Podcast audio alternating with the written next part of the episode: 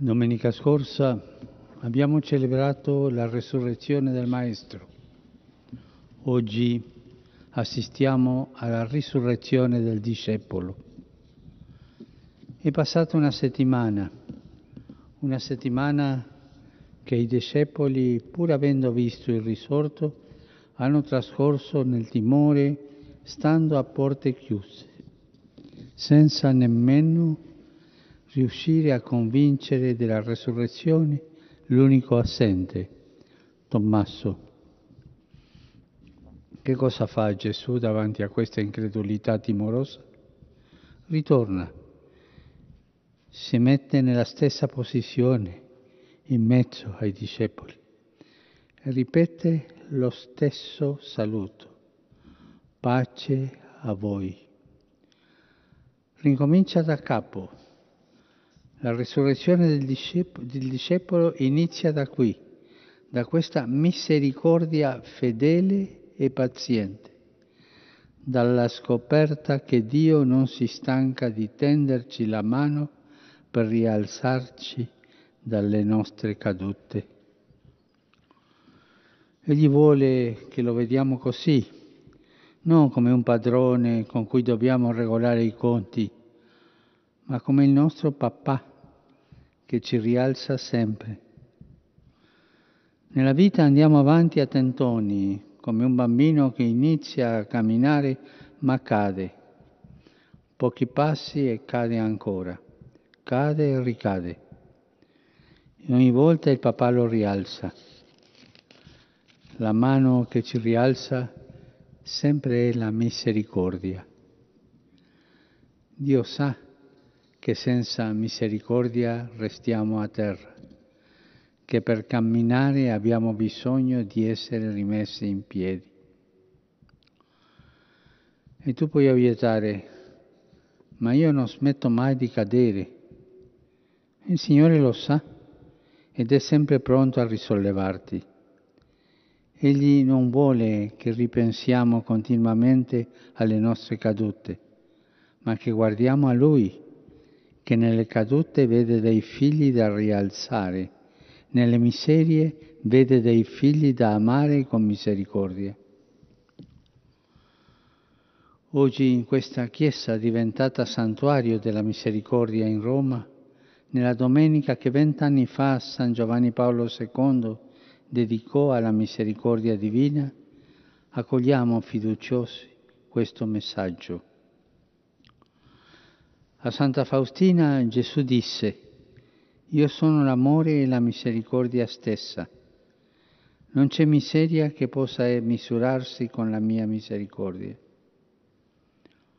Una volta poi la Santa disse a Gesù con soddisfazione di avergli offerto tutta la vita, tutto quel che aveva. Ma la risposta di Gesù la spiazzò non mi hai offerto quello che è effettivamente tuo. Che cosa aveva trattenuto per sé quella santa suora? Gesù le disse con amabilità, figlia, dammi la tua miseria. Anche noi possiamo chiederci, ho dato la mia miseria al Signore? Gli ho mostrato le mie cadute perché mi rialzi? Oppure c'è qualcosa che tengo ancora dentro di me, un peccato, un rimorso del passato, una ferita che ho dentro, un rancore verso qualcuno, un'idea su una determinata persona. Il Signore attende che gli portiamo le nostre miserie per farci scoprire la sua misericordia. Torniamo ai discepoli avevano abbandonato il Signore durante la passione e si sentivano colpevoli. Ma Gesù, incontrandoli, non fa lunghe prediche. A loro che erano feriti dentro, mostra le sue piaghe. Tommaso può toccarle e scopre l'amore, scopre quanto Gesù aveva sofferto per lui che lo aveva abbandonato in quelle ferite tocca con mano la vicinanza tenera di Dio. Tommaso, che era arrivato in ritardo quando abbraccia la misericordia, supera gli altri discepoli. Non crede solo alla resurrezione, ma all'amore sconfinato di Dio e fa la confessione di fede più semplice e più bella. Mio Signore e mio Dio. Ecco la risurrezione del discepolo. Si compie quando la sua umanità, fragile e ferita, entra in quella di Gesù. Lì si dissolvono i dubbi, lì Dio diventa il mio Dio, lì si ricomincia ad accettare se stessi e ad amare la propria vita. Cari fratelli e sorelle, nella prova che stiamo attraversando anche noi, come Tommaso, con i nostri timori e i nostri dubbi, ci siamo ritrovati fragili. Abbiamo bisogno del Signore che vede in noi, al di là delle nostre fragilità, una bellezza insopprimibile. Con Lui ci riscopriamo preziosi nelle nostre fragilità. Scopriamo di essere come dei bellissimi cristalli, fragili e preziosi al tempo stesso. E se come il cristallo siamo trasparenti di fronte a Lui, la sua luce, la, sua, la luce della misericordia brilla in noi e attraverso di noi nel mondo. Ecco il motivo per essere, come ci ha detto la lettera di Pietro, ricolmi di gioia anche se ora, per un po' di tempo, afflitti da varie prove. In questa festa della Divina Misericordia, l'annuncio più bello giunge attraverso il discepolo arrivato più, più tardi. Mancava solo lui, Tommaso, ma il Signore lo ha atteso la misericordia non abbandona chi rimane indietro. Ora, mentre pensiamo a una lenta e faticosa ripresa dalla pandemia, si insinua proprio questo pericolo, dimenticare chi è rimasto indietro. Il rischio è che si colpisca un virus ancora peggiore, quella dell'egoismo indifferente. Si trasmette a partire dall'idea che la vita migliora se va meglio a me, che tutto andrà bene se andrà bene per me. Si parte da qui e si arriva a selezionare le persone, a scartare i poveri, a immolare chi sta indietro sull'altare del progresso. Questa pandemia ci ricorda però che non ci sono differenze e confini tra chi soffre. Siamo tutti fragili, tutti uguali, tutti preziosi. Quel che sta accadendo ci scuota dentro. È tempo di rimuovere le disuguaglianze, di risanare l'ingiustizia che mina alla radice la salute dell'intera umanità. Impariamo dalla comunità cristiana delle origini, descritta nel libro degli Atti degli Apostoli, avevano ricevuto misericordia e viveva con misericordia. Tutti i credenti, dice il testo, avevano ogni cosa in comune, vendevano le loro proprietà e sostanze e li dividevano fra tutti secondo il bisogno di ciascuno non è ideologia, è cristianesimo. In quella comunità, dopo la resurrezione di Gesù, uno solo era rimasto indietro e gli altri lo aspettarono. Oggi serve il contrario.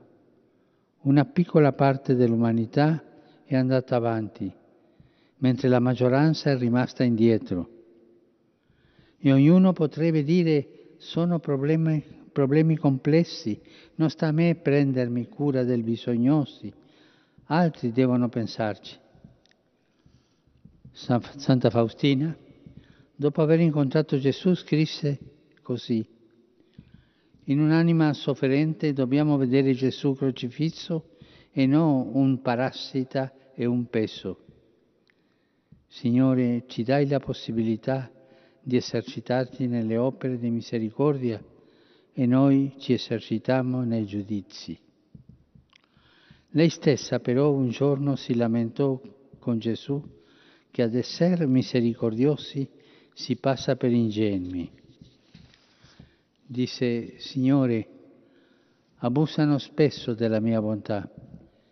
E Gesù, non importa figlia mia, non te ne curare, tu sii sempre misericordiosa con tutti,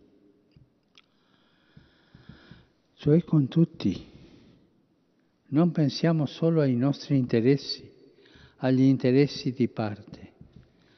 Cogliamo questa prova come un'opportunità per preparare il domani di tutti, senza scartare nessuno, di tutti.